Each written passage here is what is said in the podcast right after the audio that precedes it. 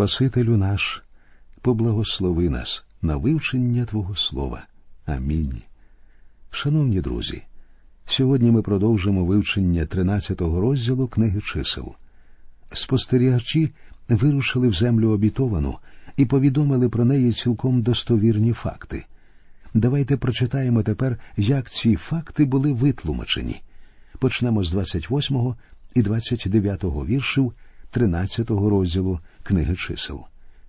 Та народ той, що сидить у тім краї, міцний, а міста укріплені дуже великі, а також бачили ми там нащадків велетня. Амалек сидить у краї південнім, а хітиянин і євусеянин і амореянин сидять на горі, а хананеянин сидить над морем та при Йордані. Все правда? У цій землі жили велетні. Великі міста були оточені стінами. Факти у спостерігачів були справжні, а ось тлумачення цих фактів було невірним. Ось де вони впали оману. Читаємо. Та люди, що ходили з ним, сказали ми не зможемо увійти до того народу, бо він сильніший за нас. І пустили вони між Ізраїлевими синами злу вістку про той край, що розвідали його, говорячи той край, що ми перейшли по ньому, щоб розвідати його, це край, який поїдає своїх мешканців. А весь той народ, що ми бачили у ньому, люди високі на зріст. І ми там бачили велетнів, синів Єнака, з роду велетнів, і були ми в своїх очах, немов та сарана, і такими були ми і в їхніх очах. Коли ви перелякані і втратили віру, складні обставини і проблеми виростають у ваших очах, як снігова куля, і стають більшими, ніж вони є насправді. В землі обітованій дійсно жили велетні, але спостерігачам здалося, що вони набагато більші, ніж насправді. А виглядали ці велетні більшими, чим були насправді лише тому, що спостерігачі не на жарт перелякалися. Ось вони і звернулися до такого контрастного порівняння велетні і сарана. Але знаєте, про кого вони не згадали? Про Бога. Вони бачили себе сараною поруч з велетнями, а Бога вони залишили осторонь.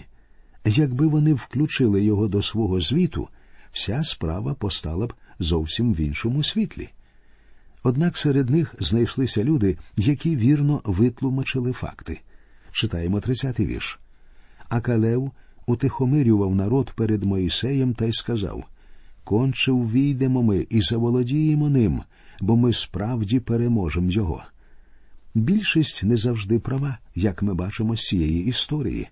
Один тільки Ісус Навин погодився з Халевом. Отже, перед нами повна картина. Факти, приведені в звіті, відбивали дійсний стан речей. Однак у тлумаченні цих фактів було дві різних думки. Думка меншості була така підемо негайно і візьмемо цю землю. Ми цілком здатні зробити це. Більшість же вважала ми не в змозі цього зробити. Народ повірив звітовій більшості, тому що не повірив, що зможе завоювати ці землі. В ізраїльтян не вистачало віри в Бога. Зараз, друзі, ми переходимо до вивчення 14-го розділу книги чисел. Цей розділ розповідає про те, як Ізраїль через своє невір'я відмовляється ввійти в землю обітовану. Отже, Ізраїль повинен прийняти важливе рішення. Народ мусить вирішити, ввійдуть вони в землю чи ні. На жаль, ми бачимо, що Ізраїль відмовляється ввійти в землю обітовану. Причина тому невір'я. В Біблії можна знайти пояснення усьому, що там відбувається, і апостол Павло у віршах 17 по 19 третього розділу свого послання до євреїв пише на кого ж він гнівався був сорок років? Хіба не на тих, хто згрішив, що їхні кості в пустині полягли? Проти кого він був присягався, що не ввійдуть вони до його відпочинку, як не проти неслухняних? І ми бачимо, що вони не змогли ввійти за невірство. Так саме невір'я не дозволило їм ввійти в землю обітовану. Отже, почнемо читати з першого вірша 14-го розділу книги чисел. І зняла зойк уся та громада та й заголосила, і плакав народ той тієї ночі. Так у ті ніч вони поплакали досхочу. Читаємо далі. І нарікали на Мойсея та на Аарона всі Ізраїлеві сини, і сказала до них вся громада О, якби ми померли були в єгипетськім краї, або щоб ми померли були в цій пустині. Мені здається, у цю хвилину і Мойсей, і Аарон дуже шкодували, що не вмерли в пустелі. Адже в такому випадку їм не довелося б вислухувати ці нескінченні скарги. Читаємо третій вірш. І нащо Господь провадить нас до того краю, щоб нам попадати від меча? Жінки наші та діти наші стануть здобиччю. Чи не краще нам вернутися до Єгипту? Вони так далеко зайшли у своєму неприйнятті волі Божої, що говорять жінки наші та діти наші стануть здобиччю. Вони використовують своїх дітей як привід, як прикриття. Вони роблять вигляд, що піклуються про безпеку своїх дітей, тоді як насправді вони тут повстають на Бога. Вони просто стверджують, що Богові все рівно, що відбудеться з їх дітьми. А чи знаєте ви, хто все ж таки увійшов у землю обітовану? Ось саме ці діти і увійшли. Їхні батьки сиділи і ридали, голосячи про те, що піклуються про безпеку і благополуччя своїх дітей. Але насправді про їхніх дітей піклувався Бог, і він привів їх в обітовану землю. Читаємо вірші з 4 по 9. І сказали вони один до одного Оберімо собі голову, та й вертаємось до Єгипту. І впали Мойсей та Аарон на обличчя свої перед усім збором громади Ізраїлевих синів, а Ісус, син Навинів, та Халев, син Єфонеїв, із тих, що розвідували той край, пороздирали одежу свою, та й сказали до всієї громади Ізраїлевих синів, говорячи той край, що перейшли ми по ньому, щоб розвідати його, край той дуже, дуже хороший. Якщо Господь уподобає собі нас, то впровадить нас до того краю і дасть його нам, край, який тече молоком та медом. Тільки не бунтуйтесь проти Господа і не бійтеся народу того краю, бо вони хліб для нас, їхня тінь відійшла від них, а з нами Господь, не бійтеся їх.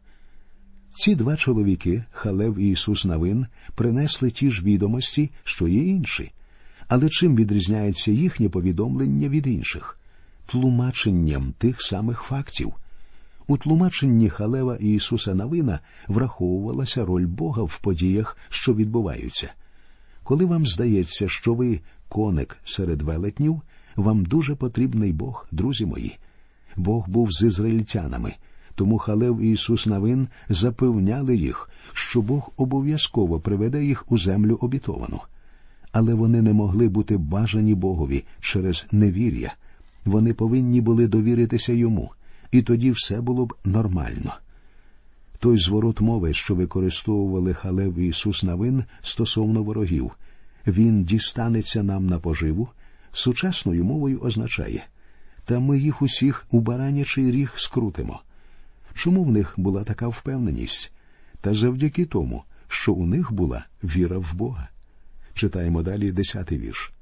І сказала була вся громада, щоб камінням закидати їх, та слава Господня появилася в скинії заповіту всім Ізраїлевим синам.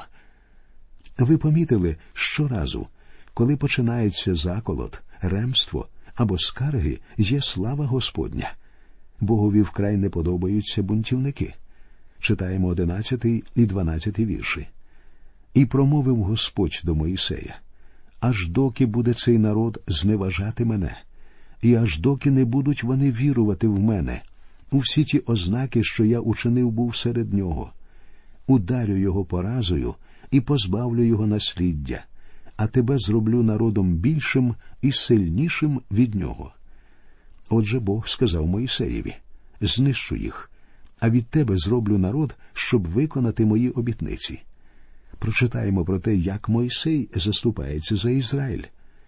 І сказав Мойсей до Господа І почує Єгипет, що ти спосеред нього вивів своєю силою народ цей, та й скаже до мешканців цього краю, які чули, що ти Господь серед цього народу, що око в око являєшся ти, Господи, а хмара твоя стоїть над ними, і що ти ходиш перед ними в стовпі хмари вдень, а в стовпі огню вночі, якщо заб'єш ти цей народ як одну людину, то скажуть ті люди, що чули слух про тебе, говорячи через неспроможність Господа впровадити той народ до краю, якого він заприсяг був їм, вигубив їх у пустині. А тепер нехай же звеличиться сила Господня, як ти наказав був, говорячи. Господь довготерпеливий і багатомилостивий.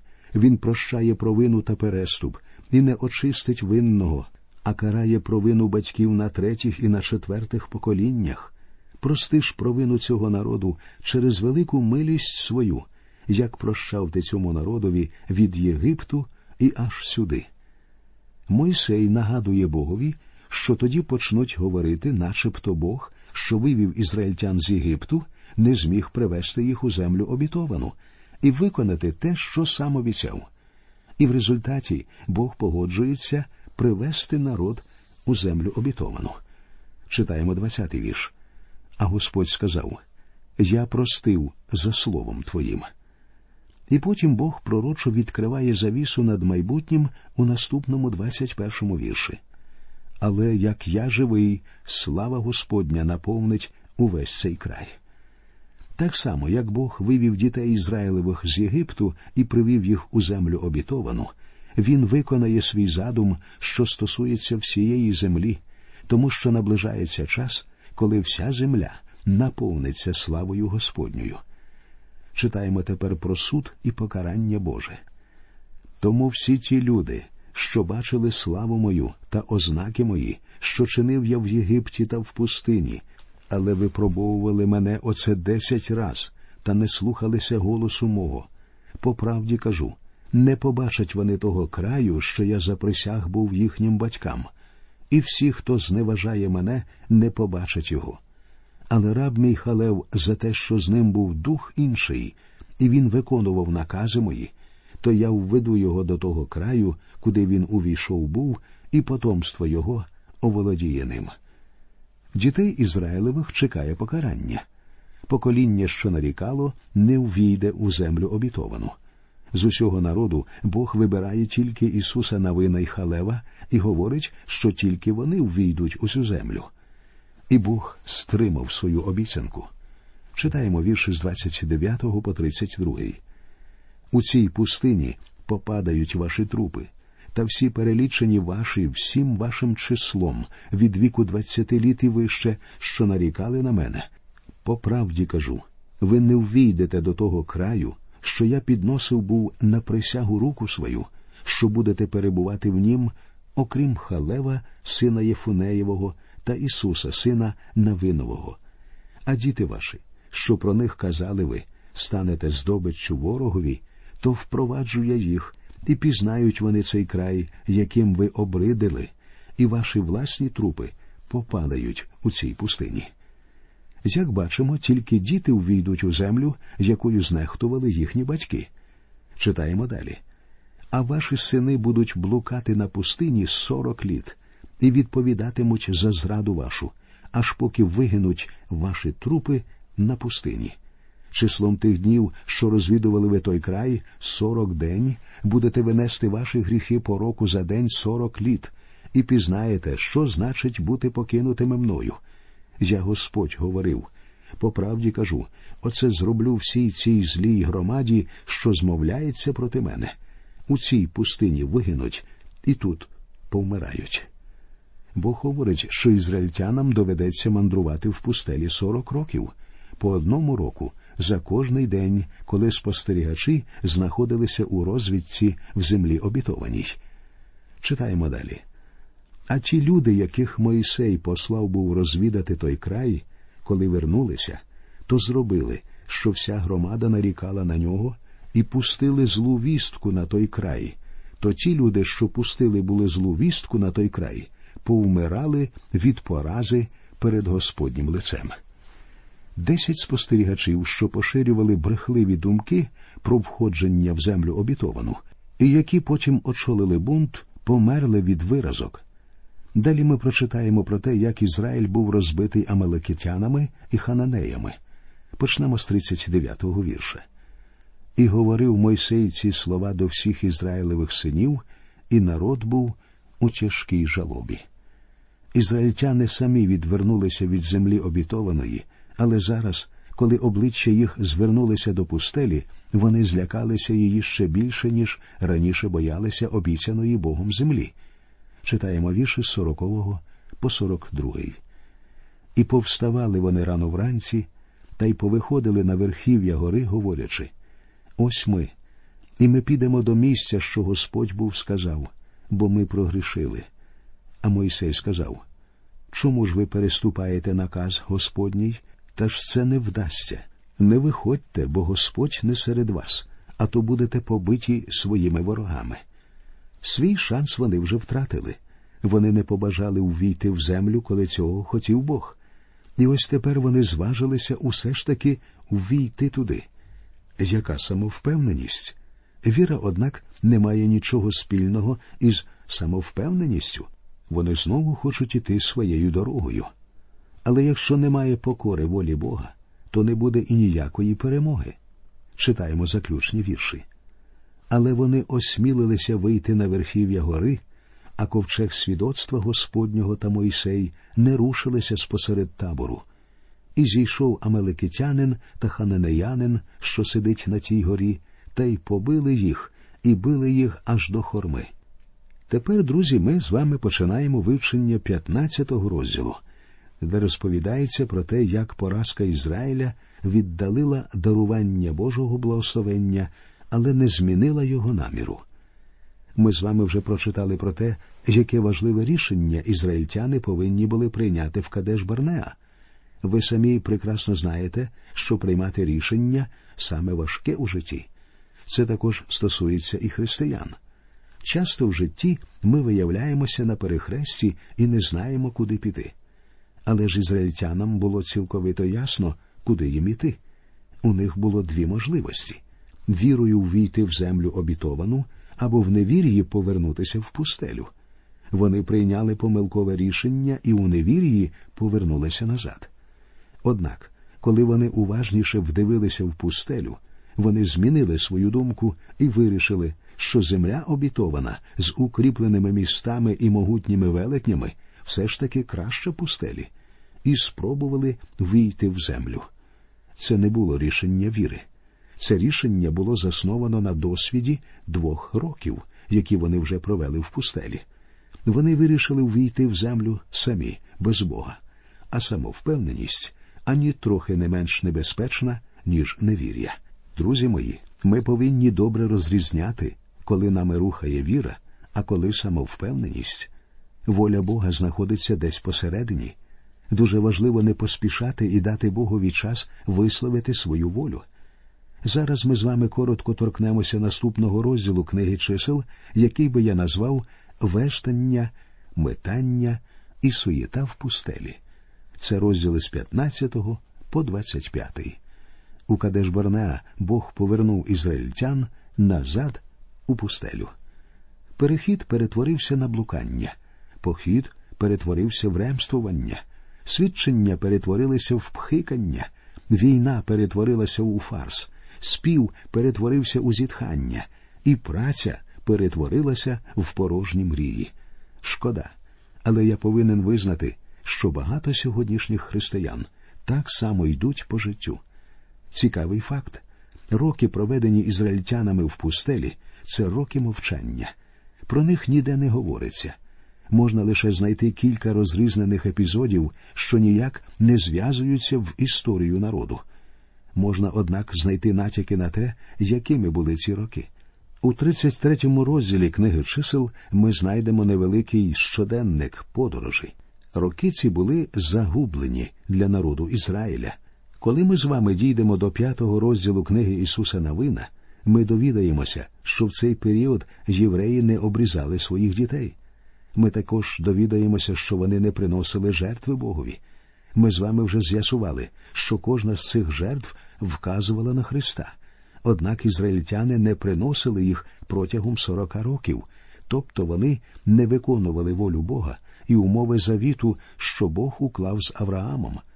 Про те, що відбулося далі, ми довідаємося на нашому наступному занятті. Ми прощаємося з вами. До нових зустрічей в ефірі. І нехай усіх вас рясно благословить Господь, дорогі наші друзі.